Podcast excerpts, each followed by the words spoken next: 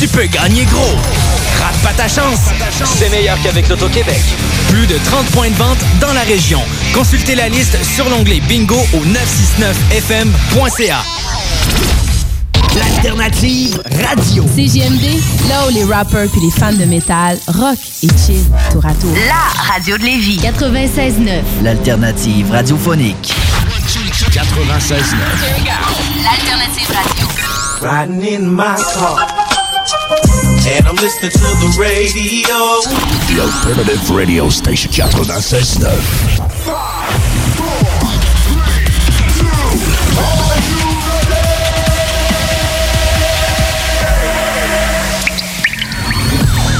La bulle immobilière. La bulle avec Votre animateur, Jean-François Morin.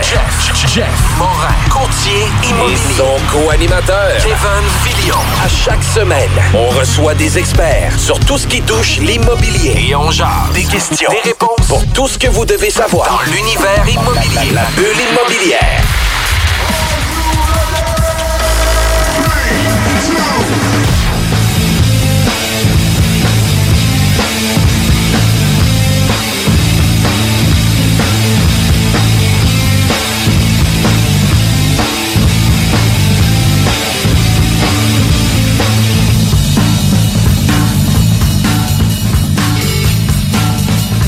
Bienvenue à notre cinquième saison de la bulle immobilière. Mon nom est Jean-François Morin, courtier immobilier chez Remax Avantage. J'ai l'honneur d'animer une émission de radio spécialisée sur l'immobilier avec un acolyte. Salut Kevin. Salut Jeff, ça va? Ben oui, ça va bien.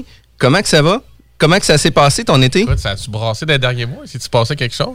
Tabarouette, mais hein? Ah, ça a brassé. Puis toi aussi, au niveau personnel, ça a brassé Ouais, pas mal. ouais, Là. Ouais, euh, ouais, à part le COVID, moi, euh, dans tous ces questionnements et réflexions que tout le monde a eu, j'ai eu un, un changement de- de- de- de- d'environnement de, vie, de maison, que j'ai effectivement vendu la mienne et acheté une autre avec Jeff. On fait toujours affaire avec le meilleur. Ben ouais, Cliff, euh, je te remercie pour la belle pub placée Ouais, comme ça. là. ça. Mais une des choses qui est vraiment cool sur la nouvelle propriété que tu as achetée, c'est une méga piscine. Yes. Puis une des choses qu'on avait Ouais. parlé, je pense, par rapport aux visites, euh, tu me dis, ouais, toi, Jeff, sais-tu comment ça marche? Je suis comme, écoute, pas vraiment. Pas tant. Ouais. Moi, je le savais vraiment pas non plus. Fait que, tu sais, juste avant de débuter, je tiens à remercier notre commanditaire pour la saison 2021, qui est Copy Management avec Kevin Pépin. On avait déjà euh, pré-entamé à faire des enregistrements avec lui. Fait que maintenant, on va avoir un sponsor pour toute l'année. Fait que c'est pas seulement juste pour le- la saison d'automne, mais pour toute l'année. Un gros, euh, un gros shout-out qu'ils disent euh, dans le hip-hop. Fait qu'on va faire pareil. Puis à notre émission aujourd'hui, on va parler de piscine avec Émile Doré-Parent, président propriétaire de Piscine H2O. Pro, non, H2 Pro. H2 Pro. Comment ça va? Ça va bien, ça va bien. Merci les boys euh, de m'avoir avec vous aujourd'hui. Merci d'être venu. On trouve ça le fun d'avoir des gens qui sont passionnés, qui ont parti un peu de rien, puis qui se sont essayés dans, dans l'entrepreneuriat, puis arrivent avec des succès monstres. Puis on trouve ça le fun que tu prennes du temps euh, en fin de saison, parce que ça devient des périodes très achalandées pour vous autres aussi. Puis euh, j'aimerais ça que tu puisses nous parler un peu de toi, de où ça a débuté, ça, euh, Piscine H2 Pro. Ben, premièrement, ça a commencé quand on était, quand j'étais à l'université, une dizaine d'années, donc environ, ça fait neuf ans exactement que j'ai commencé ça comme un projet d'études, je dirais, euh, avec un de mes amis que lui avait débuté ce genre de petit service-là, là, ce service euh, aux, propriétés, vraiment plus du service, je vous dirais, personnalisé, aller euh, nettoyer les piscines, aller ouvrir les piscines, fermer les piscines et non pas l'installation ni les réparations à ce moment-là. Puis il nous a dit, tu sais, je pense qu'il y aura un marché pour vous, pour vous à Québec. Euh, donc, ça vous tente-tu de faire ça? Donc, on a pris euh, mon, euh, mon ami et moi nos, nos clics puis nos claques, comme on dit. Puis on est allé cogner aux portes. on est allé cogner aux portes dans notre quartier à Cap-Rouge. On a commencé ça tranquillement euh, avec euh, très peu de clients, une 25 clients, je dirais, la première année. On savait pas trop ce qu'on faisait. On nettoyait des piscines. Donc, tu sais, pour vous qui savez Ben, pas trop comment. Ben, c'est c'est ça. Ça prend pas un cours classique, mais il y a beaucoup de spécificités qu'on a appris, je vous dirais, sur le tas. Euh, puis de fil en aiguille, à chaque année, nos clients revenaient parce que c'est un marché qui était qui était pas nécessairement exploité, mais c'est un marché qui était mal exploité. Donc, les, grosses entreprises de piscines se concentraient plus sur la vente de piscines, sur euh, euh, les réparations, mais tout ce qui était service, je vous dirais, euh, plus personnalisable, comme les entretiens à chaque semaine, un petit peu comme un concierge là, des, des, maisons ou bien un, entretien ménager à la maison. Ça n'existait pas beaucoup. C'était plus une personne qui faisait ça, un voisin qui faisait ça, un jeune. Donc, nous, on l'a un peu développé, ce concept-là. Puis ça a donné euh, ce que ça a donné présentement. Là, à chaque année, on a doublé, je vous dirais, la clientèle. Euh, on a développé notre offre de service aussi. Là, au début, on faisait juste vraiment du, du service qui nécessitait pas trop d'expertise. Puis après ça, on est allé chercher des, euh, des ressources, des employés, des, des, des gars qui avaient de l'expérience. Je veux dire, euh, jusqu'à un certain point, ça te prend... Une expertise. C'est ça. Ça prend une expertise. Puis, on était allé chercher des gars qui avaient 20, 25 ans d'expérience dans tout ce qui était réparation de piscine, changement de toile de piscine, des, des travaux qui nécessitent justement cette expertise-là. Euh, puis aussi, on a développé, je vous dirais, euh, dans différentes régions. Donc, à Lévis, on a une succursale. On n'est plus juste à Québec. On en a trois à Montréal aussi euh, pour développer le marché, puisqu'on s'est dit qu'effectivement, c'est un marché que si les gens à Québec en ont besoin, ils vont en avoir besoin un peu partout là, au Québec. Puis l'entreprise, elle a été mise en place en quelle année? Dans le fond, on a débuté euh, en 2012, été 2012. Donc, l'été prochain, ça va être le dixième été. Ça va faire neuf ans. Euh, puis ça a été, tu sais, au début, c'était une société, euh, on était deux personnes, on n'était pas encore incorporé. Ça a été incorporé en 2014. Au départ, ça s'appelait Piscine Serein, la première année, quand j'étais avec mon ami euh, de la Beauce. Ensuite, ça s'est appelé Aquapro. Puis quand on a décidé de, de développer vraiment le concept de, de franchiseur avec des franchises, on a, euh, on a décidé d'appeler ça H2 Pro parce qu'on voulait quelque chose qui existait à nulle part. Aquapro, ça existait à Gatineau. Puis dans, dans nos, euh, dans nos esprits, on voulait se rendre là euh, dans les prochaines années. Donc, on, on voulait pas avoir déjà de, de problème, si on veut, de copyright. Donc, on a, euh, on a, euh, on a trouvé H2 Pro. On a pensé à ça. On, on s'est dit aussi qu'on voulait avoir des couleurs qui étaient différentes de toutes les compagnies de piscine. Donc, c'est pour ça qu'on a opté pour le orange et le bleu. là, sais. Je vous dirais qu'il n'y a pas grand compagnie de piscine qui sont pas bleues. Donc, on voulait se différencier de cette manière-là. Euh, puis maintenant, on est rendu euh, où on est rendu. Puis c'est-tu, dans le fond, c'est-tu ta première euh, expérience entrepreneuriale? Tu, sais, tu dis, est-ce que c'était ça ton background ou ta formation à l'université? C'était en administration? ouais, Ou c'est ça, exactement. un background de- quand tu étais jeune dans ta famille? Ou... Ben, je vous dirais que j'ai une famille, si on veut, d'entrepreneurs de- du côté euh, de, de mon père. là. lui aussi était dans le. En fait, il avait sa propre compagnie justement à la radio. Euh, après ça, Ah, fait que toi, t'es un pro, là, aujourd'hui. J'ai, ça dans le sang, mettons. Puis euh, mon- mes, mes oncles aussi qui ont chacun leurs entreprises. Donc on peut dire que oui, ça vient de ça. Mais moi, principalement, ma force c'était la communication. J'étais au euh, au, euh, au cégep. Donc, euh, je voulais pas aller dans quelque chose que j'avais déjà une, une certaine facilité. Puis, c'était les chiffres qui étaient un peu mon, mon talon d'Achille, si on veut. Euh, donc, euh, j'ai décidé d'aller en administration pour développer cette expertise-là. Puis, j'ai vraiment tombé en amour avec le monde des affaires. J'ai vraiment tombé en amour avec le, le monde des affaires, puis avec tout ce qui l'entourait. Puis, je savais pas. Tu sais, c'est une chose que pas que je déplore, mais je pense qu'on pourrait beaucoup plus apprendre aux jeunes c'est quoi l'administration. Tu sais, bien souvent, on entend. Moi, j'entendais ça, en tout cas, quand j'étais au secondaire, tu sais, ah, je sais pas quoi faire, je vais aller en administration, tu comme si c'était- c'était c'était comme un fourre-tout. Ben, C'est ça, tu sais, tu sais pas ce que tu veux faire en allant là-dedans, alors que, tu sais, il y a beaucoup de débouchés intéressants, puis, tu sais, il faudrait mettre plus de l'avant à ça, là, tu sais, c'est pas parce que t'es pas médecin, t'es pas avocat, puis t'es pas euh, ingénieur que tu peux rien faire, donc, pour répondre à ta question, je l'avais, si on veut, en dedans de moi, mais j'ai découvert à l'université, puis oui, c'était ma première expérience, puis ça sera certainement pas ma dernière. Oui, effectivement. Puis le point que tu dis là, je pense que le spotlight est de plus en plus sur l'entrepreneuriat dans les dernières années. Fait que oui, effectivement, ça va sûrement aider à que ça soit pas juste un, un ramassis en administration. Non, c'est ça. Il n'y a pas juste la comptabilité, il n'y a pas juste la finance, il y a- il y, a toute la. tu la peux partie- développer, euh, c'est ça, en affaires. Puis il y a beaucoup de gens, tu sais, j'ai l'impression, qui, qui, qui se dé- démarrent en affaires sans nécessairement être à l'université aussi, parce que c'est pas fait pour eux, mais il y aurait moyen, tu sais, si on les. Quand t'es pognes, quand ils sont jeunes, puis tu dis, tu sais. Ah, définitivement. Puis les parcours entrepreneuriales, c'est des parcours super formateurs là, parce que tu sais, on, on est souvent des passionnés, on fonce la tête baissée sans savoir euh, c'est quoi les conséquences. Ça, c'est la première chose. Puis après ça, ben tu vis avec les, les conséquences que tu as créées. Puis là, tu fais comme au palais, ça fonctionne comme ça. Fait qu'on va euh, coordonner notre patente par rapport à ça. Au palais, ça va comme ça, on va le coordonner. Fait que ça fait réellement euh, euh, évoluer beaucoup plus vite, selon moi, que de lire dans des livres puis de Ouais. mettre en application aussi. C'est le mix un- des deux, mais comme toi, partir jeune aussi, on dit souvent jeune, t'as rien à perdre. Ben, j'avais, littéralement rien à perdre, là, tu non, j'avais rien, là. Non, j'habitais chez mes parents, tu sais, c'est une chance que j'avais, puis j'avais, tu sais, je prenais mon char, puis j'avais, je prenais les, les- les- les équipements Ouais, des clients, tu c'est, c'est juste du temps, donc, tu sais, au final, tu peux pas vraiment te planter, à part ça. perdre du temps, mais je veux dire, quand t'es jeune, c'est pas, tu vois pas ça de la même Ah, manière que maintenant. Tu juste Ouais, c'est ça. À cet âge-là, On ton temps veiller vaut pas de l'argent. Tu c'est c'est ça. comme c'est encore correct. Puis euh, une des choses que j'ai trouvé vraiment le fun dans le parcours, c'est que vous êtes associé euh, avec le groupe Verdure pour développer euh, un plan de franchise pour devenir maître franchiseur. Fait que ça, c'est quand même un gros défi. Puis c'est quelque chose que vous êtes en train de justement mettre en place. Euh, ça ne doit pas être évident de devenir maître franchiseur dans un, domaine comme ça ou même juste devenir maître franchiseur? Ben, c'est sûr que ça, l'a- ça l'amène, mettons, son lot de défis. Puis on est encore en train de peaufiner la, la manière de faire. là. On n'est pas dans un domaine, comme je disais au départ, qui était où les sentiers étaient battus. là. En fait, on, on est tout en train de défricher. On inv- pas on invente un modèle parce que ça reste du service. Donc, mais ça reste quelque chose qu'il faut qu'on améliore à chaque année. Puis il y a beaucoup de gens qui me demandent qu'est-ce que tu fais l'hiver. T'es-tu trois mois en vacances? Nous autres, tout ce qu'on fait, c'est.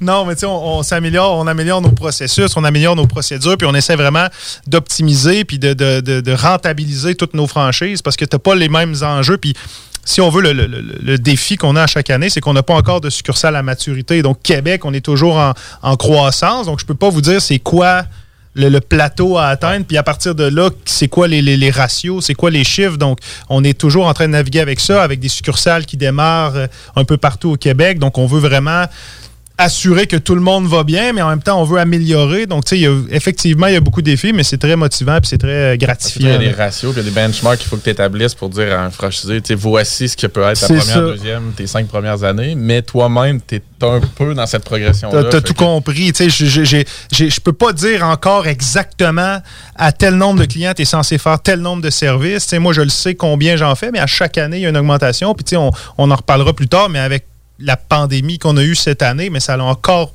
plus augmenté. Les a- prochaines années vont suivre parce que là, il va y avoir de l'entretien qui va venir Ah ouais. avec ça. La c'est exactement. C'est- toujours un, un travail continu. Puis je pense que n'importe quel entrepreneur vit ça. Là, à, à moins que tes affaires vont bien, tu peux décider de garde, prendre ça un peu plus relax. Mais je pense que c'est- ton devoir si tu veux performer puis tu veux continuer que ça aille bien, de jamais t'arrêter de dire qu'est-ce que je peux m'améliorer, qu'est-ce que je peux faire? Puis c'est vraiment dans cette, cette mentalité-là que mon associé et moi, on, travaille à tous les jours. je pense qu'un des défis importants en devenant maître franchiseur, c'est que les gens veulent s'associer à vous pour deux choses. L'image de marque que vous avez, la notoriété que vous avez, mais aussi parce que vous avez ces deux éléments-là, la clientèle va venir directement à vous. Fait que, ça, c'est quand même important parce que vous devez livrer un, un certain flot de clients qui vient justement avec la franchise. Là. On veut pas, Expertise aussi. Ben c'est ça, faut, faut, c'est, c'est d'une part l'image de marque, d'autre, d'autre part les, les procédures, comment tu fonctionnes, puis aussi la clientèle. Puis c'est pour ça aussi qu'a- qu'on est allé s'associer avec les euh, Jean Tremblay puis Yves Gobet du groupe Verdure à la base, parce qu'eux autres, ils avaient l'expérience d'un maître franchiseur. Puis les modèles d'affaires s'apparentaient à certains égards. Euh, sans- tu sais, je veux dire, toutes les, tous les gens, tous les gens, en fait, ont des terrains pas tout le monde qui a des piscines. Puis c'est plus, simple, par exemple, ensemencer un terrain que entretenir une piscine parce que je veux dire, il y a beaucoup, beaucoup d'impôts d'érable dans une piscine. Il y a différents types de filtreurs, différentes pompes, différentes grosseurs, différents systèmes de désinfection. Tu sais, il y a plus de complexité que du gazon. Puis je dis pas que c'est très mais, simple. mais je te garantis que j'ai déjà réussi à brûler un gazon où ce que je me suis à météo, il a jamais mouillé, mon gazon brûlé. Ah, c'est ça, on est capable. Dire- début de cet été, du monde. Ah, puis il y a du monde qui sont capables d'échapper leur, leur piscine aussi, ça, je te le garantis. Mais c'était déjà dans vos plans d'aller vers des franchises dans le sens qu'il y a depuis plusieurs années, c'est pas cette rencontre-là avec, euh, avec Ben, en fait, c'est ça. Nous, on voulait développer le concept de franchise ou aller dans d'autres régions. On avait beaucoup le- le- la croissance en tête parce qu'on voyait le, le potentiel qu'il y avait. Fait que moi, je suis allé voir Jean Tremblay. J'ai dit, ça t'intéresse-tu de nous aider? Puis lui, il a tout de suite embarqué. Puis il a dit, ben oui, moi, je. C'est un, homme très euh, euh, avant-gardiste, si on veut. Puis lui, c'est un entrepreneur dans l'âme. Fait que les projets, il en prend. Puis il nous a beaucoup aidé au niveau justement de la structure organisationnelle, euh, des- de la structure de, de financière, tous- ces aspects-là. Fait que vous avez un gros backup de mentorat en arrière aussi parce qu'il y a des gens qui sont déjà là-dedans depuis longtemps. là. Ça aide beaucoup. là. Vraiment cool. Puis au-delà d'ouvrir puis fermer une piscine, c'est quoi les services que vous pouvez offrir aussi? De manière générale, tout ce qui entoure la piscine, en ce moment, on veut l'offrir. Donc, admettons, oui, on l'ouvre, oui, on la ferme, on fait le nettoyage. Parce qu'il y a beaucoup de gens qui, con- qui, qui confondent ouverture et nettoyage au printemps. Puis souvent, les gens, ce qu'ils veulent, c'est la nettoyer. Là, je veux dire, c'est les compagnies, quand ils ouvrent une piscine, ils se pointent, ils, ils partent la pompe, ils branchent les affaires, puis ils s'en vont, ils mettent un traitement choc, puis ils sont partis. Puis, tu sais, pour les gens qui sont pas nécessairement à l'aise, ben, ce qu'ils veulent, c'est avoir un nettoyage. C'est- ça, c'est le nettoyage printanier qu'on appelle. Ça prend une semaine, puis on met belle. Ça, c'est un service qui est très populaire. On a l'entretien hebdomadaire aussi. Donc, l'entretien, une, deux, trois, quatre, jusqu'à sept fois par semaine. J'ai des, j'ai des endroits qu'on va à tous les jours pour entretenir. Sept fois par semaine. Pour les piscines extérieures de copropriété, là, sept fois par semaine, on n'a pas le choix. Euh, puis on en reparlera plus tard. là, tu sais, dans les immeubles là, commerciaux, c'est important aussi d'avoir une certaine rigueur. On fait les tests d'eau, on fait les tests microbiologiques qui sont obligatoires pour, euh, pour les copropriétés propriété. Maintenant, on fait des grosses réparations, des changements de toile, des rénovations de piscines de béton. Donc, tu sais, les anciennes piscines qui sont en revêtement de béton avec de la peinture époxy, avec des tuiles. On a des experts là-dedans qui ont fait du sandblast. On enlève la peinture, on remet ça au béton à nu, on repeinture, on, on refait du béton. On fait de- des, des blocs marches, des choses comme Ouais, ça. c'est ça. On change les marches, euh, les marches en, en acrylique. Les, les- on fait aussi euh, beaucoup de consultations. On commence à faire de la consultation pour les constructions neuves. Euh, puis à Québec, on fait quelques constructions neuves de piscines creusées pour euh, des clients, des clients privilégiés qu'on a qui nous le demandent, mais on veut pas embarquer là-dedans. Là, je vous dirais, attends. Au niveau de la business, plein. est réparti, par exemple, commercial, résidentiel, à peu près quoi dans, dans les ratios? Je dirais 30-70. 30% commercial, 70% résidentiel. Puis au niveau de la business, euh, est-ce qu'on peut dire que c'est à peu près 50% service puis 50% produit? Parce qu'au-delà de se présenter sur place, euh, oui, tu dois sûrement prendre l'équipement des clients, etc. Mais souvent, les clients, quand ils vont payer un service, vont vouloir aussi l'avoir tout inclus. Ouais. Ou est-ce que toi, tu arrives avec ton équipement puis tu factures, etc. Est-ce que les ratios, c'est à peu près 50-50? C'est c'est plus euh, 70% service réparation, 30% pièces produits qui, qui- qui vont venir avec ça. Parce que les, puis l'avantage aussi qu'on offre aux clients qui font affaire avec nous, c'est que euh, euh, tu n'as plus besoin de te déplacer pour aller au magasin pour acheter tes produits. On fait des tests d'eau chez vous, on t'amène les produits, on te les laisse là. Fait Fait que- que vous avez des laboratoires mobiles. Exactement. Quand même cool. Parce que vous avez aussi un magasin pour recevoir, dans le sens que On vous a- on a- acheter des produits. On a un petit magasin à Québec, euh, Ok. mais les autres succursales en- n'en ont pas. Ils vont de- Ouais. tous se déplacer, puis c'est beaucoup du juste à temps au niveau de, de l'approvisionnement. Donc, euh, ce que tu as besoin, on l'a pas nécessairement en stock tout de suite. On le commande, puis on l'a tout de suite après, ou c'est chez notre fournisseur. Fait qu'on essaie de pas trop garder un gros inventaire parce qu'il y a tellement de pièces là-dedans. Puis de gérer aussi des inventaires, puis de soutenir des inventaires qui peuvent ne pas être nécessaires du moment où ce que quand vous faites la commande, c'est livré rapidement. Fait que on n'a pas tant de délai par rapport Non, à ça. exactement. Peut-être par exemple cet été année. que c'est un peu plus compliqué. On va le là. dire souvent dans la saison. Ah oui, oui.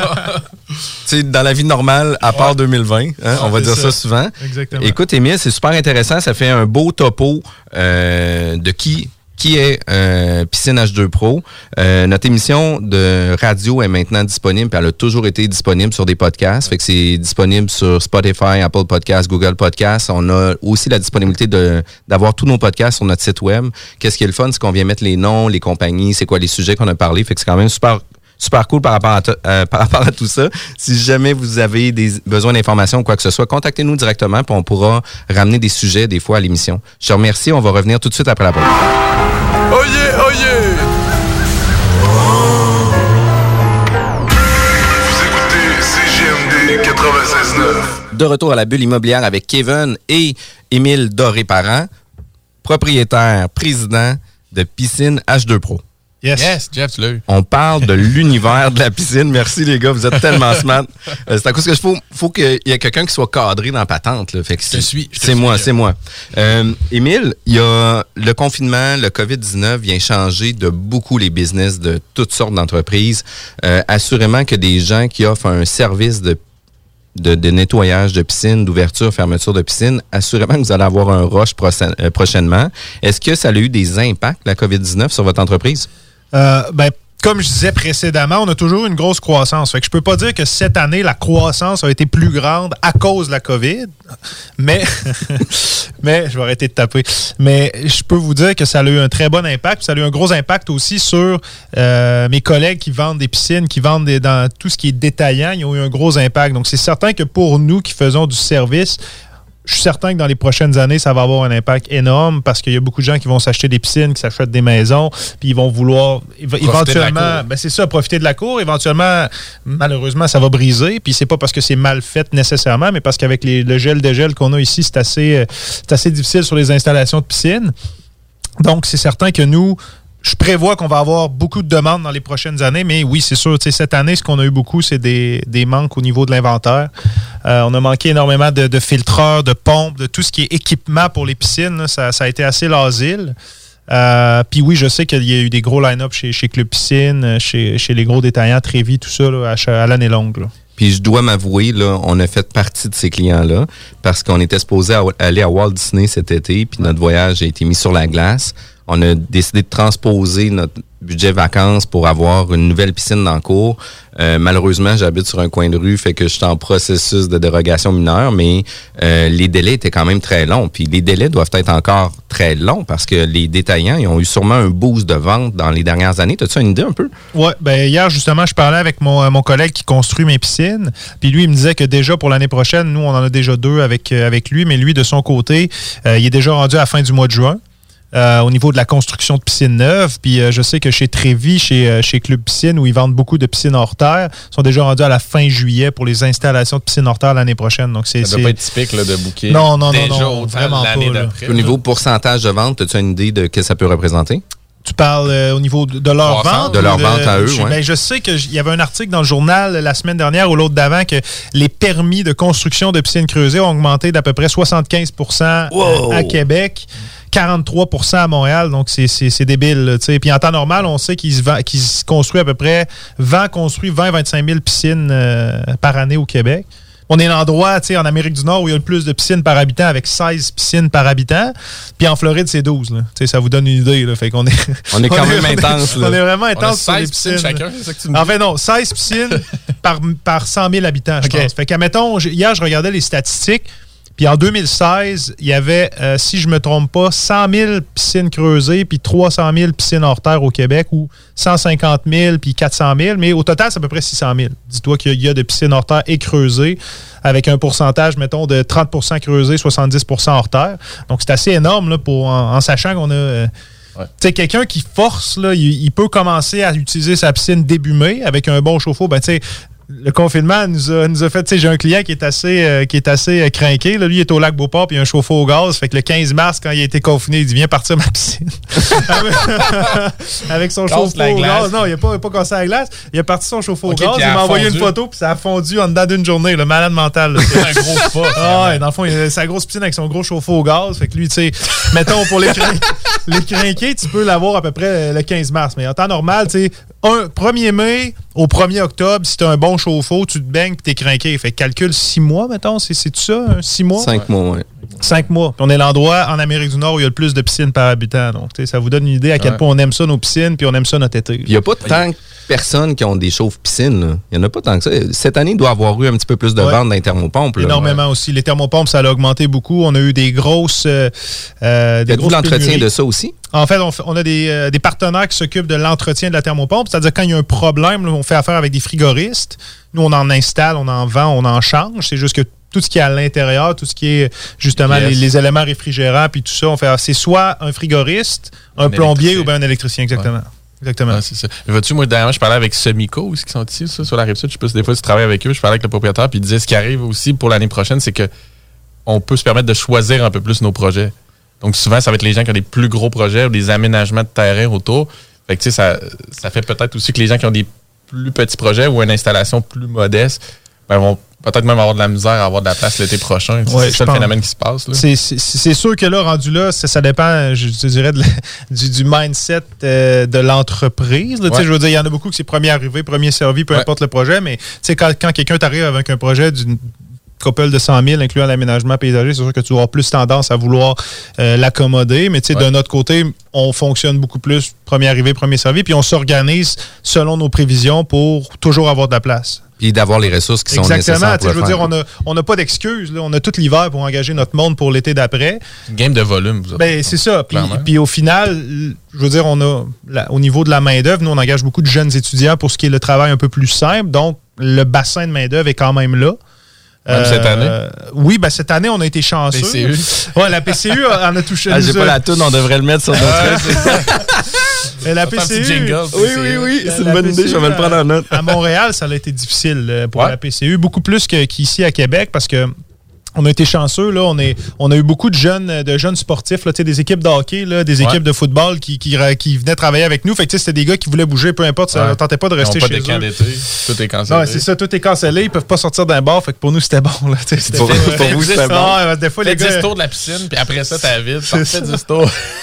Mais tu sais, t'es un gars de sport aussi. Ouais, exactement. Fait que, tu sais, euh, ça fait en sorte que, puis Kevin aussi, puis moi aussi, puis souvent, les gens qui ont été dans le sport vont s'associer avec des gens qui ont Ouais. été dans le sport parce que discipline. on est capable d'avoir une rigueur, une discipline, puis on est capable de focuser sur des résultats puis des objectifs. Fait que c'est quand même super cool.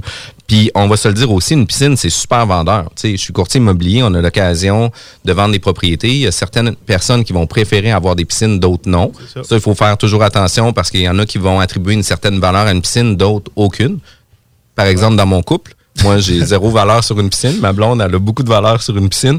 Fait que c'est, on va avoir une piscine, les gars, je vous annonce ça. J'ai Euh, fait un compromis. ouais, c'est ça, j'ai fait un compromis. Ma blonde a décidé. Allez en avoir une.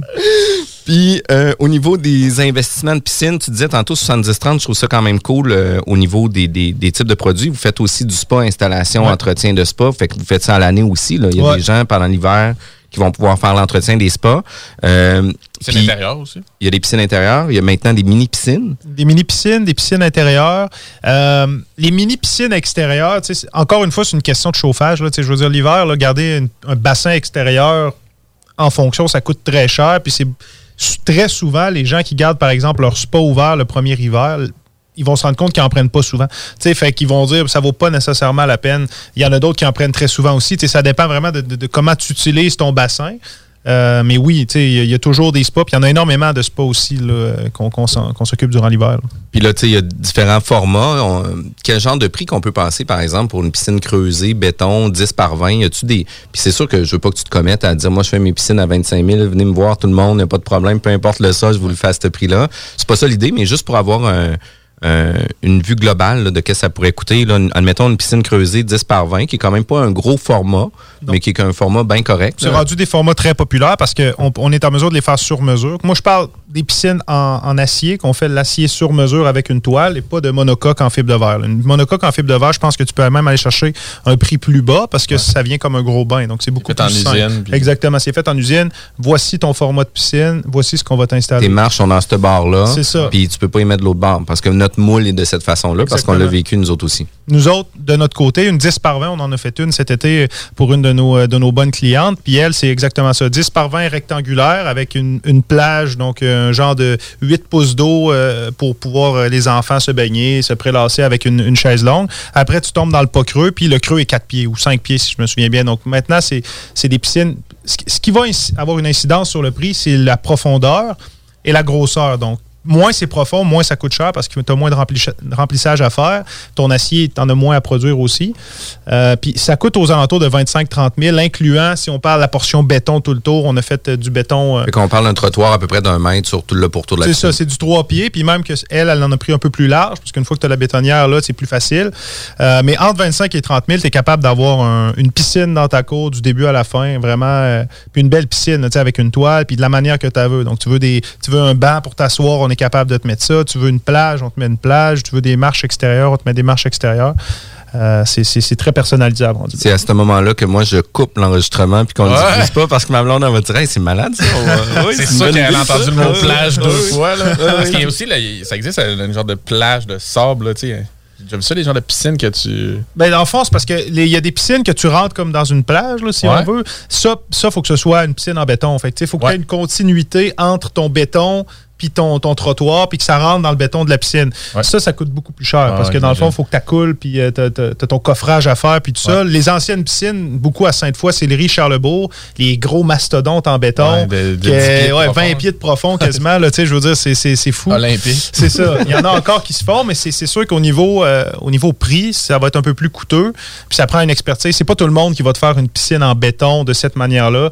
euh, parce C'est- que ça prend une C'est expertise. moins la tendance de l'industrie. Exactement. C'est plus vers les petites piscines qu'on s'en Je pense va, pas qu'on veut devenir aussi l'alternative au village des sports. Il faut Ouais. faire la part des choses avec ça. Mais en parlant de piscine béton, euh, tu parles de, de coquilles en, en acier. Il y en a d'autres qui vont les faire en béton-béton. Puis il y a même eu une certaine époque où ce que c'était des piscines municipales quasiment qui étaient juste en béton peinturé. C'est ça. Fait que c'est-tu... euh, C'est le même principe, dans le fond, les piscines que je te parle, c'est comme une piscine municipale, un peu plus petite. Une piscine municipale, mettons, ça va être 40 par 80.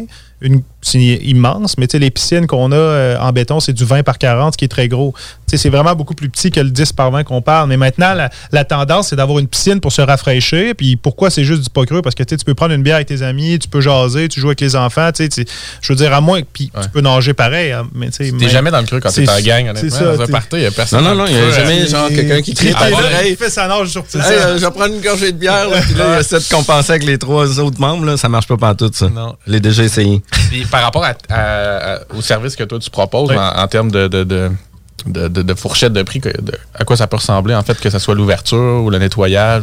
Encore une fois, ça dépend du type de piscine, mais je, je te dirais qu'à mettons, on peut s'en sortir à mettons 250, 300 pièces ouverture, fermeture pour une piscine hors terre. Puis, puis ça monte avec une piscine creusée, une piscine de béton. Plus tu as d'écumoires, plus tu as de choses à faire, ça, ça coûte un peu plus cher. Si 250, 300, c'est 250 pièces ouverture, fermeture, mettons. les deux services. Les pour deux 200. services pour une piscine hors terre, ça coûte à peu près ça. Donc, c'est pas c'est très abordable. Ouais. Euh, puis après ça, c'est pour les gens qui veulent, par exemple, le package avec euh, l'entretien une fois par semaine, ce qui est, ce qui est un de nos plus populaires, comme je vous disais tantôt. Ouverture, nettoyage, l'entretien une fois par semaine. On la nettoie, on s'occupe des tests d'eau, puis tout ça. C'est aux alentours de, de, de 1400, 1500 dollars pour une piscine creusée. C'est quand même abordable, là. C'est- nous autres, l'avantage qu'on qu'on- on veut offrir à nos clients, on le met sur 12 mois sans intérêt pour eux. Fait que, dans le fond, ils payent à l'année, puis ça revient à 100, 120 125 pièces par mois. Puis dans le fond, ils on s'occupe de leur piscine du début à la fin. Fait que, tu sais, ils n'ont pas besoin de se soucier de ça. euh, C'est On peut t'appeler mi-mars pour l'ouvrir. ouais, c'est ça. c'est ça. Si on est craqué. Si on est vraiment craqué, Ouais, mais c'est quand même fou. Puis, puis, puis dans les piscines, dans les valeurs ajoutées qu'on peut euh, produire par rapport à tout ça, tu sais, on le sait dans les complexes de condos que souvent il va y avoir des services de piscine intégrés, des gyms, euh, des salles de, de conférences ou peu importe les, les services qu'ils vont offrir. Euh, Est-ce que ça commence à, à se voir un peu plus dans le multilogement que des investisseurs vont ajouter dans un immeuble locatif, non pas copropriété, mais locatif, du service incluant une piscine? Ce qui se voit beaucoup, nous, on fait affaire avec plusieurs compagnies comme celle-là qui, achètent du multilogement. Euh, c'est de la réfection de piscine. Parce que très souvent, c'est rare qu'on va implanter une piscine, par exemple, intérieure dans une bâtisse parce qu'il faut que tu le fasses au moment de la conception.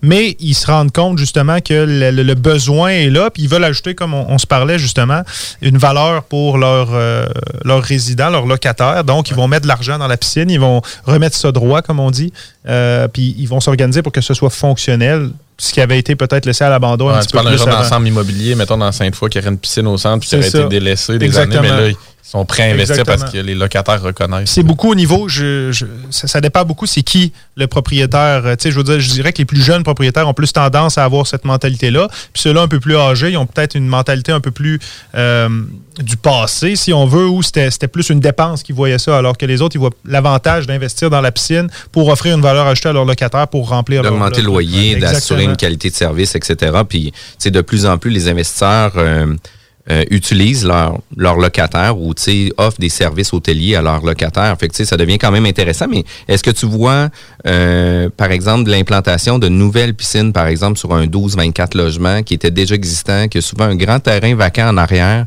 Y en a-tu qui commencent à investir un peu pour ajouter des piscines à leur, euh, comme service à leurs locataires? Dans les projets neufs? Ben, sûrement dans les projets neufs, Dans ça les se voit. constructions Non, mais- neuves, ça se Reste voit beaucoup. Dans les plus petits projets, comme tu dis, peut-être. Mais dans les petits projets, j'en vois pas beaucoup. Honnêtement, Pas beaucoup. là, euh, tout ce qui était en anciens blocs, je veux dire, les, les blocs un peu plus âgés, il y en a pas beaucoup qui vont mettre une piscine, rajouter une piscine, parce que c'est un peu le même principe que tu parlais tantôt, comme pour toi et ta blonde. Ils vont faire probablement le pari que leurs locataires, ce soit des gens qui veulent pas nécessairement de piscine ou qui n'ajoutent pas une valeur à faire ça. Alors pourquoi investir pour mettre une piscine alors que je vais trouver des locataires pareils? Mais c'est certain que quand tu construis une construction neuve, un gros projet neuf, tu veux offrir la piscine à tes, à tes Ouais. locataires ou à tes peut futurs devenir une alternative encore plus intéressante pour que les locataires viennent louer chez vous à un prix plus grand que qu'est-ce qu'il y aurait sur la compétition sur le marché de la revente. Tu sais, ça, c'est quand même... euh, Effectivement. Puis tu sais, tu parlais d'une installation peut-être de 20, 20, 25 000 plus un entretien annuel de peut-être Ah, c'est pas, 2 000 euh, c'est pas si cher, mais Sur un projet de quelques millions. euh, à la Mais c'est sûr que je ne mettrais pas, par exemple, une piscine 10 par 20 dans un projet de multilogement Ben parce ben qu'à un moment donné, Ouais. ça te prend un certain, un certain volume d'eau pour contenir le nombre de personnes qui vont se baigner. Puis, tu sais, je veux dire, c'est comme le principe d'un spa. Il faut faire attention avec les spas qui sont publics parce que il y a tellement un petit volume d'eau qu'il faut que tu fasses attention. Il faut que tu, tu, tu- tu contrôles ton eau beaucoup plus, euh, beaucoup plus assidûment parce que deux personnes dans un spa peuvent te briser complètement tes paramètres de ton eau alors que deux personnes dans une piscine 10 par 20, tu sais, c'est une goutte dans, dans l'océan. Écoute, c'est super intéressant. Euh, on est obligé d'aller en pause. La bulle immobilière est diffusée maintenant tous les samedis à 11h. On tient à remercier Kevin Pépin avec Copy Management, qui est maintenant notre commanditaire officiel de la, de la bulle immobilière. Fait qu'on devrait avoir plusieurs chroniques à la fin de nos émissions. Si vous désirez écouter tous nos podcasts, vous pouvez avoir accès sur notre site internet jean-françois-morin.ca. Vous écoutez le 96.9 FM Lévis. Vous êtes à l'écoute de la bulle immobilière avec Jean-François et Kevin Filion. Euh, Aujourd'hui, nous, parle- nous parlons plutôt de l'univers de la piscine avec Émile Doré-Parent de H2 Pro Piscine. Ou Piscine H2 Pro? H2 Pro piscine, piscine H2 Pro, comme tu veux. En anglais, en français. H2 Pro. H2 Pro. Écoute, à Montréal? Comment? Ouais, à Montréal, les clients anglophones, c'est H2 Pro. H2 Pro. C'est email aussi, au lieu d'email. Oh! Parce que là, j'étais pas avec les mêmes invités tout là. Gun, écoute, j'aimerais que tu nous parles juste avant qu'on parle de, de Q-Line sur comment choisir, comment faire notre entretien, etc. au niveau des piscines. J'aimerais que tu nous parles un peu des approches commerciales, multilogement versus qu'est-ce qu'on peut voir dans le résidentiel parce qu'il doit y avoir quand même une ligne directrice qui fait en sorte que monsieur, madame, tout le monde qui a une piscine chez eux n'est pas dans l'obligation d'entretenir sa, son- sa piscine de la même façon que les gens qui ont une copropriété, par exemple. Exactement. Ben, les, bases sont les mêmes. Euh, par contre, quand tu as une copropriété ou un endroit, un, immeuble multilogement, c'est difficile de trouver une seule personne ou de payer une personne juste pour s'occuper de la piscine. Donc, ça prend quelqu'un de compétent qui sait, qui sait qu'est-ce qu'il fait. Il y a quelques règles. Surprenamment, il n'y a pas énormément de règles euh, par le gouvernement pour euh, une piscine avec plus de tant nombre de baigneurs versus une piscine résidentielle. Par contre, il y en a une qui est importante, c'est de faire faire des analyses microbiologiques, donc pour le E. coli, la turbidité, donc la turbidité, c'est la clarté de l'eau. C'est pour ça a les fameux points noirs dans le fond des piscines. C'est quand tu vois plus le point noir, ça veut dire que la turbidité n'est pas bonne euh, dans, ta piscine. Les staphylocoques puis euh, les, les pseudomonas. Donc, c'est toutes des bactéries que tu peux pas déceler avec les machines que nous, on a. Il faut que tu amènes ça en laboratoire puis tu sors ton registre, puis tu l'affiches. Donc ça, c'est ce qui est obligatoire euh, pour les copropriétés, puis tous les, les, euh, les bassins qui ont plus de 50 baigneurs. Avec une certaine fréquence, j'imagine. qu'il y a- Exactement. Ça, il faut le faire pour, aux deux semaines pour les piscines extérieures, puis à chaque mois pour les piscines intérieures. La même chose pour les spas, puis, euh, puis pour les piscines. Puis dans un cas comme ça, par exemple, vous offrez ces services-là. Quelqu'un qui aurait une copropriété et pas dans l'obligation d'avoir quelqu'un à l'interne qui va gérer ça, va pouvoir donner ça à l'externe, puis vous allez faire ces tests-là, puis vous allez laisser les registres sur place, sûrement. Exactement. Ben nous, on a un portail en ligne pour tous nos clients où ils vont aller pouvoir aller chercher leur registre, aller chercher qui a fait quoi à quelle heure, puis avec les produits qui ont été mis. On a mis ça en place justement pour se différencier euh, de, la, compétition. Euh, les autres choses qui sont importantes, c'est pas nécessairement au niveau des services, mais c'est au niveau des, euh, des valeurs de la désinfection de l'eau. Donc, il faut toujours que ton chlore soit entre 1 et 3 ppm dans ta piscine, peu importe euh, le moment de la journée. Donc, c'est pour ça qu'ils demandent toujours d'avoir trois mesures dans la journée. Souvent, c'est les sauveteurs qui le font parce qu'ils sont là. Quand tu n'as pas de sauveteur, il faut que tu tiennes ton registre pareil. Donc, ça prend quelqu'un qui le fasse ou bien nous, on le fait. Évidemment, trois fois par jour, c'est- un peu, selon moi, un peu du zèle dans l'optique où tu sais, il n'y a pas une compagnie qui va payer pour qu'on se déplace trois fois. Euh, c'est pour ça que ça prend quelqu'un à l'interne qui puisse le faire dans les copropriétés. Quand je dis le niveau désinfectant, c'est autant le chlore que le sel. Donc, c'est-à-dire que ton système au sel va produire du chlore, puis il va se retransformer en sel. C'est juste chimique, c'est NaCl le sel. Donc, c'est du chlore qui désinfecte ton eau. Ça se retransforme en sel, ça s'en va dans ta piscine. Donc, le niveau de ppm de chlore est le même dans une piscine au sel ou dans une piscine au chlore. C'est juste qu'il y a du sel dans une piscine au sel. Puis quand tu dis il demande, c'est qui? Il demande. C'est la santé publique. C'est la santé Donc, dans le fond, la Santé Canada demande à ce qu'il y ait un certain nombre de ppm de chlore en permanence, dans le Ouais. fond, de niveau de désinfectant. Euh, c'est différent ici au Canada qu'ailleurs. Par exemple, en Europe, ils demandent un minimum, minimum, parce que c'est c'est pas nécessairement le désinfectant qui fait qu'il n'y a pas de bactéries dans l'eau. Dès que tu en as un, un minimum, il n'est pas supposé avoir rien dans l'eau. Ici, c'est entre 1 et 3, maximum 5. Sinon, il faut que tu fermes ton bassin. Il y a quelques règles comme ça qui sont importantes pour, euh, pour les bassins commercia- commerciaux. Euh, puis qui c'est pas si important que ça. En fait, c'est aussi important pour les bassins résidentiels, mais c'est pas, il n'y a pas de règles euh, strictes. Puis tu sais, comme de l'autre côté, il y a beaucoup moins de risques aussi que les. Il y a des variations importantes, par exemple, d'une journée à l'autre, parce que justement, il y a sensiblement toujours le même usage, le même nombre d'utilisateurs, etc. Fait que tu sais, ça doit pas varier tant que ça. Ça- encore une fois, c'est ça. Ça dépend si, si tu as une piscine extérieure, il fait vraiment chaud, ben là, il faut que tu en mettes un peu plus. Mais puis en- encore plus s'il y a eu 50 baigneurs dans la piscine. C'est pour ça que ça prend, euh, ça prend un- un- un- une rigueur dans l'entretien de tout ça. Puis euh, c'est pour ça que les gens, il arrive des fois qu'ils perdent leur piscine quand on parle du résidentiel parce qu'il y a beaucoup de facteurs qui vont influencer sur la- la qualité de ton eau. Ça part de la filtration de ta piscine, ton filtreur, l'orientation de tes jets, ta pompe. Euh, quel niveau de désinfection, le chlore, après ça, si ton pH n'est pas correct, ton chlore fait pas assez effet, ton niveau d'alcalinité dans ta piscine, peut-être que tu as un tuyau de sais, Il y a plein de facteurs qui sont là euh, qu'il faut que tu analyses avant de dire, bon, mais c'est ça ton problème. C'est pas toujours juste de mettre une pelletée. hein. Non, c'est ça. Il y a bien des gens que des gens- mon eau avait trop, on va mettre une Hey, pelletée de chlore. J'ai échappé ma piscine. Ah oui, mais C'est ça, c'est ça. Ben, écoute, moi, j'ai eu un spa pour une histoire de genre deux ans. là. Puis je pense que c'est juste ça que j'ai fait pour réparer euh, ou remettre le, le- le- l'eau potable. Ben, pas potable, mais- c'est normal parce que Ah tu oui. tellement un petit bassin d'eau que c'est- pas long que ça vire. Ça peut virer vert, ça peut virer jaune, ça peut virer euh, complètement trouble en dedans de. Ah, puis tu peux avoir la peau qui pique aussi après avoir pris un spa, effectivement. Puis en parlant de ça, euh, au niveau entretien, puis je trouve ça euh, super pertinent que tu parles de ça, du chlore, du sel, etc. Mais il me semble qu'il y a des mythes urbains qui disent Ah, prendre du sel, c'est beaucoup moins d'entretien que le chlore, etc. etc. C'est-tu vrai, ça? Ben, c'est vrai que le sel, il, il- il est autosuffisant en termes de, de chlore parce que le sel ne va pas s'évaporer comme le chlore. Le chlore, tu mets une poque, tu mets une pelletée, deux jours après, il n'y en a plus dans ta piscine. Le sel, il va toujours rester dans ta piscine. Donc, c'est comme un processus de. euh, c'est- c'est- c'est- Ça décante Ben oui, plus lentement. donc. En fait, il, il s'en va pas à part si de l'eau s'en va de ta piscine. Donc, Il se retransforme toujours, Il, là. se retransforme toujours. Donc, tu mets ton sel, logiquement, tu as toujours du chlore dans ta piscine. Le problème, avec, si on veut, les, méthodes de vente du système au sel, c'est qu'il faut que tu t'occupes autant de ton eau. Il faut que tu t'occupes de ton pH autant. Il faut que tu t'occupes de ton alcalinité autant. Parce qu'au final, si tu t'en occupes pas, ton eau va être belle, mais elle sera pas idéale pour tes équipements. Tes équipements vont briser plus vite. Ça, tout va corroder autour beaucoup plus vite. Puis, un système au sel n'est pas nécessairement fait pour tous les types d'équipements. Surtout ce qui est plus âgé. Quand on parlait des piscines en béton tantôt, il y a des grosses armatures d'acier là-dedans. C'est vraiment pas bon parce que ça va tout corroder. Il y a des grosses piscines acidriques, les tuyaux sont, sont en cuivre encore. Là, fait qu'il y a des tuyaux à un endroit qu'on a vu une piscine intérieure. Les tuyaux avaient tout percé à cause du système au sel parce que les gens s'étaient fait conseiller un système au sel sans qu'il y ait eu une expertise qui a été faite sur place avant.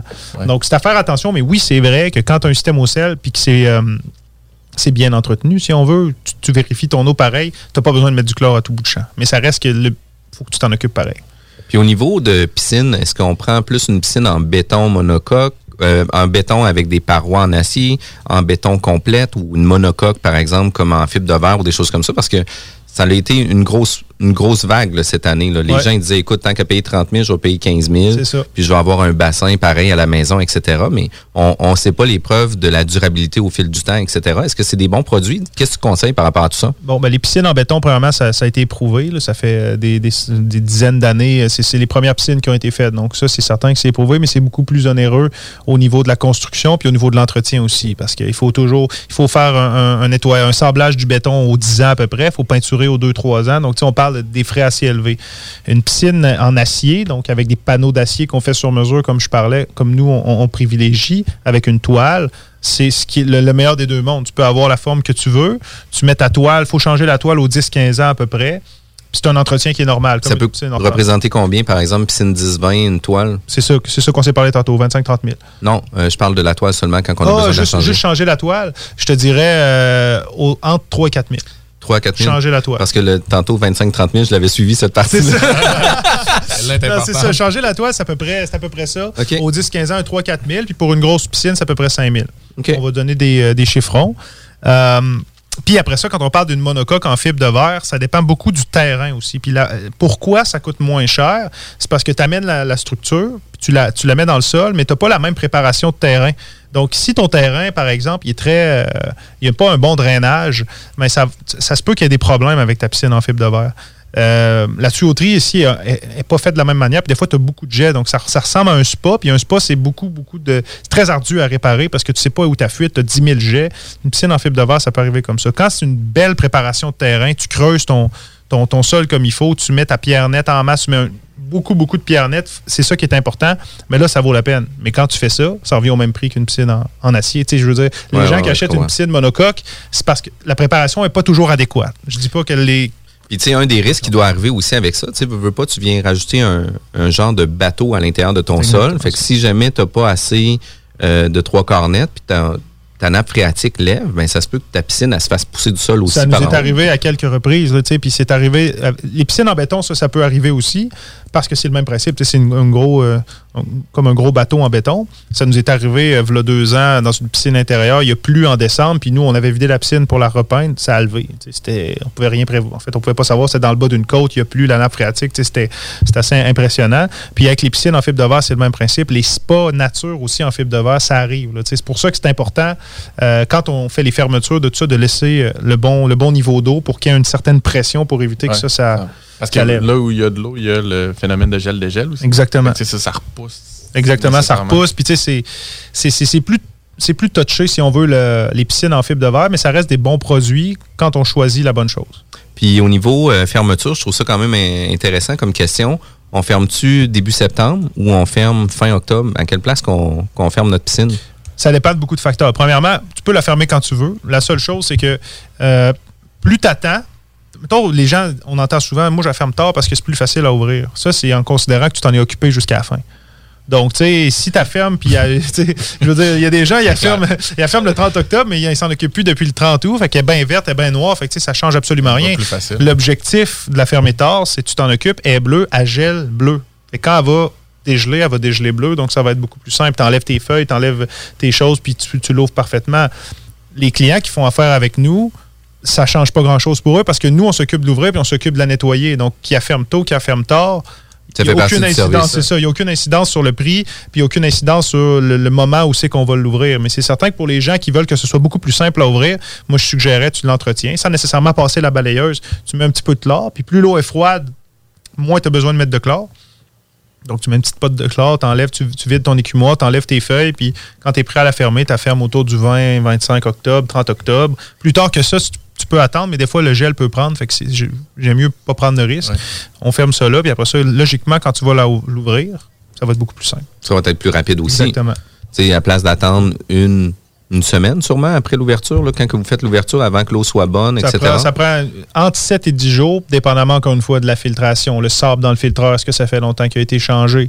Est-ce qu'il y a beaucoup de stabilisants dans l'eau? Souvent, il y a beaucoup, beaucoup de facteurs. J'arrête pas de dire ça, mais c'est vrai. Il y a beaucoup, beaucoup de facteurs. Pas juste, par exemple, il y a assez de chlore dans l'eau? Il y a plein, plein de choses qu'il faut penser euh, quand on ouvre une piscine. Puis au niveau thermopompe, euh, au gaz ou électrique? C'est sûr qu'au niveau du prix, à l'achat, une thermopompe va coûter plus cher, mais tu vas sauver énormément d'argent. Une thermopompe au gaz ou un chauffe-eau au gaz, euh, ça coûte moins cher à l'achat. C'est instantané. Tu sais, je veux dire, tu, tu peux chauffer ta piscine, elle est à 70, mais une heure après, elle va être à 85. À cause que c'est très, très puissant. C'est juste que ça coûte très cher de gaz. Une thermopompe, à l'achat, ça va coûter, beaucoup- coûter beaucoup plus cher. On parle d'une thermopompe électrique. une thermopompe électrique. Parce qu'un chauffe-eau électrique, tu as des petits chauffe-eau avec un élément électrique, que l'eau passe dedans, puis ça chauffe. Ça, je veux dire, ça coûte très cher d'électricité, ça chauffe vite comme un chauffe-eau au gaz. Une thermopompe électrique, là, ça va prendre l'air ambiant pour réchauffer ta piscine. Donc, c'est plus long, c'est juste que tu, vas garder un niveau plus stable. Ça va coûter beaucoup moins cher d'électricité durant l'été. Puis sur une piscine creusée, on met-tu une toile ou on met pas de toile? Je me suis déjà fait dire, écoute, tu te fais poser une piscine creusée, là, commande, mais pas de toile là-dessus. Là. Toile solaire? Ouais. Sais, moi, je parle en, en tant que, que- que gars qui, qui nettoie les piscines puis qui veut qu'ils soient propres. Tu sais, mettre une toile solaire, c'est vraiment un calvaire parce que tu l'enlèves pour nettoyer ta piscine, tu remets toutes les cochonneries qui tombent dedans. Donc, tu sais, pour ça, c'est vraiment pas, c'est vraiment pas l'idéal. Est-ce qu'il se développe quelque chose plus rapidement? Ou, tu Ben, en fait, fois, tu, des fois, tu vois pas. Ça nous est arrivé aussi cette année à un, de, mes, un de mes gars. tu sais, La, la cliente, elle sort, on va se baigner, ça va tu par le fun. La toile dessus, il enlève l'eau est verte en dessous. tu sais, On le voyait pas parce qu'il n'y avait pas eu assez de chlore, donc l'eau était virée verte. Fait que, tu sais, c'est sûr que ça nécessite un petit peu plus de chlore, mais pour garder la chaleur, ça donne un, un- une, un bon, une bonne job. Mais ça, ça dépend de, de chaque personne. Chaque personne, s'ils veulent la dérouler à toutes les fois, la remettre à toutes les fois, puis ça leur dérange pas que des petites saletés tombent, c'est sûr que ça. un bon Puis ça existe-tu, ça, des toiles liquides? ça existe. C'est- C'est c'est un liquide que tu mets dans l'eau. Euh, je te dirais que la, la- la- la- la performance de ça n'est pas nécessairement énorme, mais ça peut bien fonctionner. Ce qui existe aussi, c'est des toiles électriques euh, qui, qui, qui se dé... En fait, Un c'est panneau, un là. panneau qui se déroule, que tu peux marcher là-dessus. C'est sûr que là, on n'est pas dans les mêmes gammes de prix, puis c'est du sur-mesure, mais c'est le genre de choses qui peuvent se faire aussi. Donc, à chaque fois que tu te baignes, tu, l'en- tu, tu la remets par-dessus. Il n'y a pas de risque de, de noyade, puis elle va rester, elle va rester Puis au niveau des, euh, des panneaux comme le spa, ça se fait-tu des, des panneaux en plusieurs blocs que tu viens plier puis que tu mets au bout de ta piscine? C'est trop, euh, c'est ça, trop compliqué de mettre ça. Ça existe pour les petites piscines, les petits Les spas nature, etc. Ouais, mais c'est pas, c'est pas quelque chose de très, euh, de très pratique. C'est cool de démystifier le monde de la piscine. Hein? On dit, ah, c'est une émission d'immobilier, etc. mais crime, euh, veut, pas, il y a plein de questions. Il y a pas mal de trucs à savoir pareil. Là. Il y en a plus que C'est pas juste pense, le chlore. C'est ça. Mais tu es capable de t'en sortir juste avec du chlore. Il y en a une gang qui le font. là. C'est juste que c'est c'est à long terme, c'est peut-être pas l'idéal. Puis, euh, en quelques minutes, parce qu'on va devoir euh, finir l'émission, ça va vraiment trop vite. On était habitué sur une formule deux heures, Deux fait qu'on prenait vraiment le temps de jaser avec nos invités. Maintenant, on condense un peu le contenu, euh, mais quand c'est toujours pertinent, ça va toujours, euh, c'est toujours plus, plus vite aussi. Ça, ça va vraiment trop vite. Euh, c'est où l'avenir de votre business dans les prochaines euh, semaines, mois, années? Là? Tu sais, On parle de franchise, on parle de développer euh, d'autres franchises à l'intérieur de, de du maître franchiseur. Mais c'est quoi vos perspectives euh, court, moyen, long terme? Ben, notre- je te dirais qu'à court terme, c'est vraiment d'améliorer encore une fois notre service, d'offrir toujours du meilleur service, tout en grossissant, d'offrir le meilleur service à tous nos clients pour pas qu'ils voient de différence entre le gars qui a 10 clients puis le gars qui en a 1000. Euh, puis à moyen terme, c'est vraiment d'avoir toutes les régions du Québec, de leur offrir notre service, de pouvoir leur, leur Mais, offrir. Tu sais, au moins, tu es quand même humble, tu sais, d'avoir. Je pensais allais dire toutes les piscines en service. Non, mais tu sais, le- à long terme, à long terme, l'objectif, c'est des avoir, c'est d'avoir Ouais. le plus de clients possible à, à servir puis à, à- à satisfaire. C'est juste qu'au final, tu sais, je, je suis conscient qu'on est dans un, dans Ben une oui. compéti- dans un, tu sais, compétitif, lieu compétitif. Euh, mais c'est vraiment de desservir tout le Québec, éventuellement le Canada et peut-être ailleurs, tu sais, parce que tant et aussi longtemps que les gens vont vouloir ce service-là, que notre modèle va bien fonctionner, que notre programme va suivre. Tu sais, on fait des améliorations, on veut faire des, des algorithmes pour faciliter, si on veut, la gestion des opérations parce que c'est beaucoup de voyagement. Euh, mais nous, on va toujours vouloir l'offrir à plus de gens Mais possible. tu sais, une chose que moi je retiens beaucoup par rapport à toute notre entrevue, c'est que votre objectif est oui d'avoir une nouvelle clientèle. Votre clientèle a doublé d'année après année euh, depuis plusieurs années.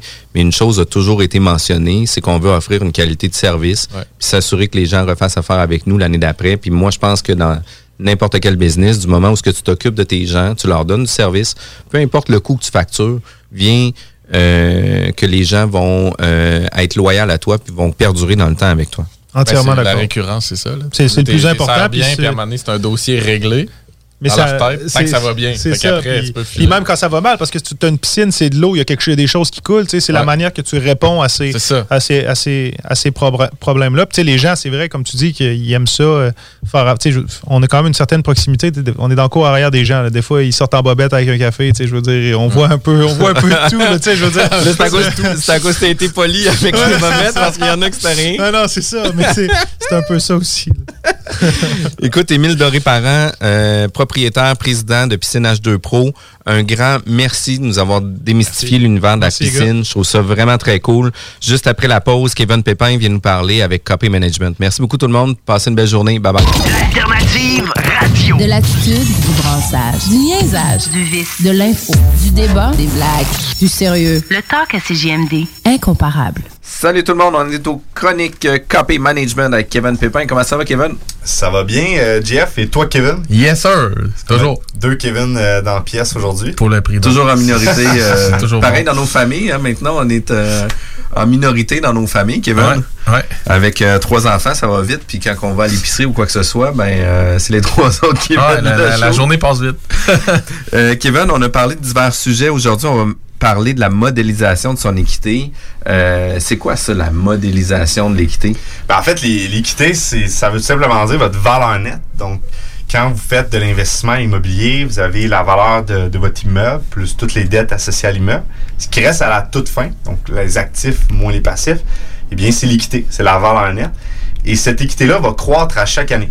Donc, puisque vous avez des, des- je veux dire, vos, vous avez des opérations, vous, avez- vous continuez d'encaisser des revenus, vous continuez d'augmenter euh, vos revenus, vous avez des dépenses de, vos des dépenses d'opération de votre immeuble, eh bien, il va y avoir un bénéfice annuel qui va faire augmenter votre équité.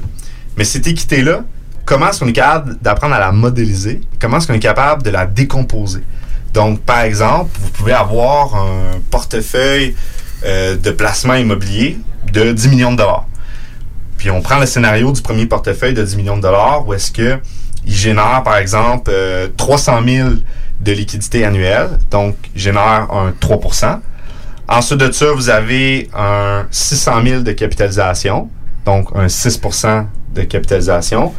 Et pourrait générer après ça un autre 5% donc un autre 500 000 de gain de valeur. Donc, on voit que la composition du bénéfice que génère cette équité-là est beaucoup plus illiquide que liquide.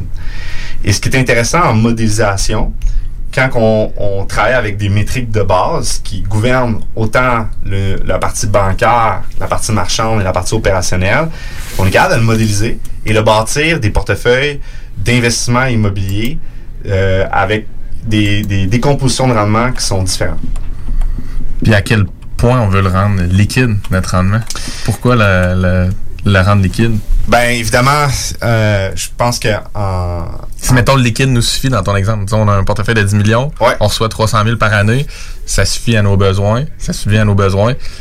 Pourquoi euh, faire des démarches pour le rendre plus liquide, puis en- à quel point on doit avoir cette cible-là? Ben, c'est sûr que, euh, tu sais, même beau avoir de, de, de l'équité immobilière, ça reste que la valeur existe vraiment quand tu l'as vendu. là. Donc, c'est une problématique en immobilier. C'est que c'est à la base un actif qui est, qui est illiquide. Donc, euh, demain matin, tu veux.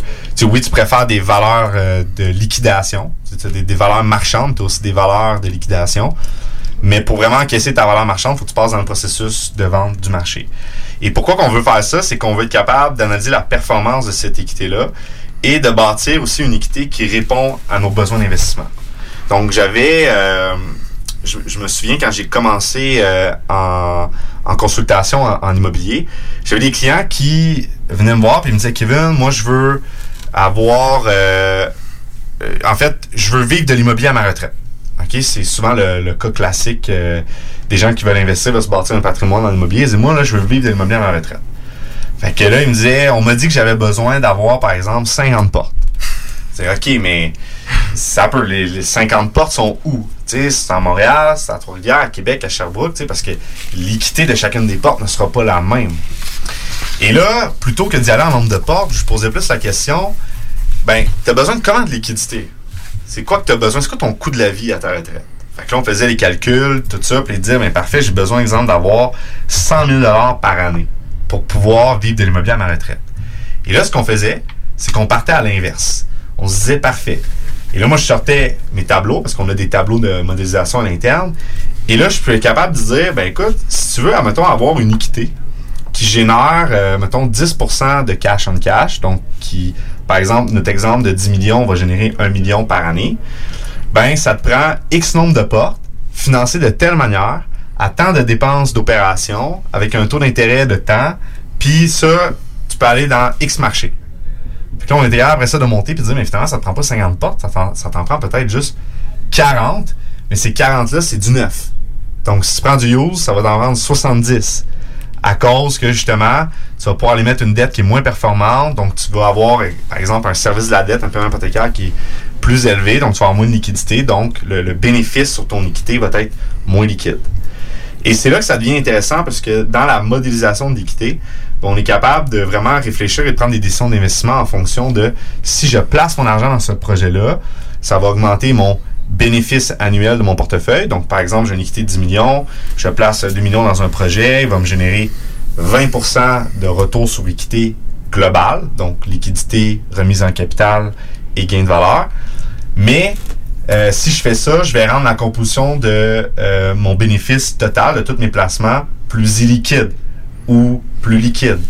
Et là, ça permet vraiment de, suivre et de prendre des décisions d'investissement en conséquence. Et les gens seraient étonnés de leur calcul de retour sur équité, seraient étonnés de, voir que euh, même quand ils disent hey, mon, immeuble il génère beaucoup de liquidité, mais quand tu le regardes d'un point de vue retour sur équité, il aurait été mieux. En fait, il serait mieux de vendre l'immeuble simplement d'aller s'en acheter un autre.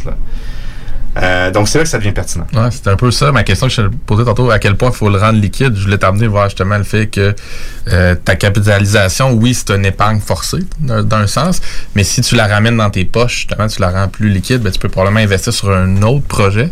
Fait que si tu en phase de croissance, j'imagine que c'est plus intéressant justement de, de rapatrier tes billes puis de pouvoir générer peut-être en te revirant un pourcentage beaucoup plus élevé euh, euh, que le pourcentage que ton prêt hypothécaire avec ta capitalisation. là. Exactement ça. Et ce qu'il faut comprendre, c'est que c'est pas parce que le bénéfice, pas parce que ton retour sur équité est plus illiquide que liquide que c'est une problématique. Tu l'as bien dit, ça dépend de ta phase. Exact. T'es où dans ta phase de, de, De croissance ou de maturité, c'est ça. Exactement. Donc, c'est sûr, quand tu bâtis un portefeuille où est-ce que tu fais juste faire euh, de la valeur ajoutée, donc tu achètes juste des, des immeubles pour créer de la valeur, euh, ben, d'aller mettre une dette qui est super optimale puis qui va rendre ton bénéfice super liquide, ça sera pas du jour au lendemain. Il y a un processus à faire et ça, ça, ça peut prendre du temps. Donc, oui, clairement, tu peux voir au départ d'un portefeuille d'investissement immobilier. Euh, puis là, on parle vraiment d'un portefeuille privé, là, pas d'un portefeuille qui va être euh, sponsor de, de dizaines et de dizaines de, de millions. Euh, tu peux voir parce que bon, on a des capitaux pour faire un projet. Bon, on fait ce projet-là, notre bénéfice, notre retour sur équité va être beaucoup plus liquide que liquide, mais dans le temps, on va l'amener à X pourcentage. Et ce qui est vraiment incroyable avec ça, c'est quand tu travailles en modélisation de cette manière-là, c'est qu'après ça, on est capable, nous, on a une charte qu'on a bâtie à l'interne, on fait juste changer les variables de cette charte-là. On a comme une base de métriques qu'on utilise. Puis avec cette base de métriques-là, on est capable de dire, bon, mais si tu mets toutes ces métriques-là, ben, ça va te donner un retour sur équité globale de temps. puis ta composition va être de temps liquide, temps illiquide, puis temps, temps en capitalisation, puis temps en gain de valeur. Et ça, c'est. euh, en fait, on l'a principalement développé quand on a dû faire des gros projets de, de construction neuf, où est-ce que là, il fallait être capable d'imaginer un bâtiment qui n'existe pas, puis que tu as juste une image 3D. Fait que tout ce que tu sais, c'est le nombre de portes, tu sais la qualité des logements, et tu as une image 3D. Donc, comment est-ce que tu bâtis, comment est-ce que tu arrives à, une, euh, à tes valeurs locatives? Comment, comment est-ce que tu arrives à vendre à tes investisseurs que ce projet-là va donner tant de rendement? Parce que là, tu n'as aucune certitude, tu n'as rien. Tu n'as pas de coût de construction. Euh, tu peux savoir dans le marché à peu près comment est-ce que les gens louent, mais c'est pas parce qu'ils louent euh, de cette manière-là que c'est comme ça qu'il faut que tu fasses ton projet. Et c'est là qu'on a vraiment fait de la recherche, puis on a appris à modéliser notre équité. On s'est bâti une base de métriques qu'on utilise. Et moi, aujourd'hui, tu me donnes un nombre de portes avec euh, la qualité des logements qui sont dedans. Évidemment, le,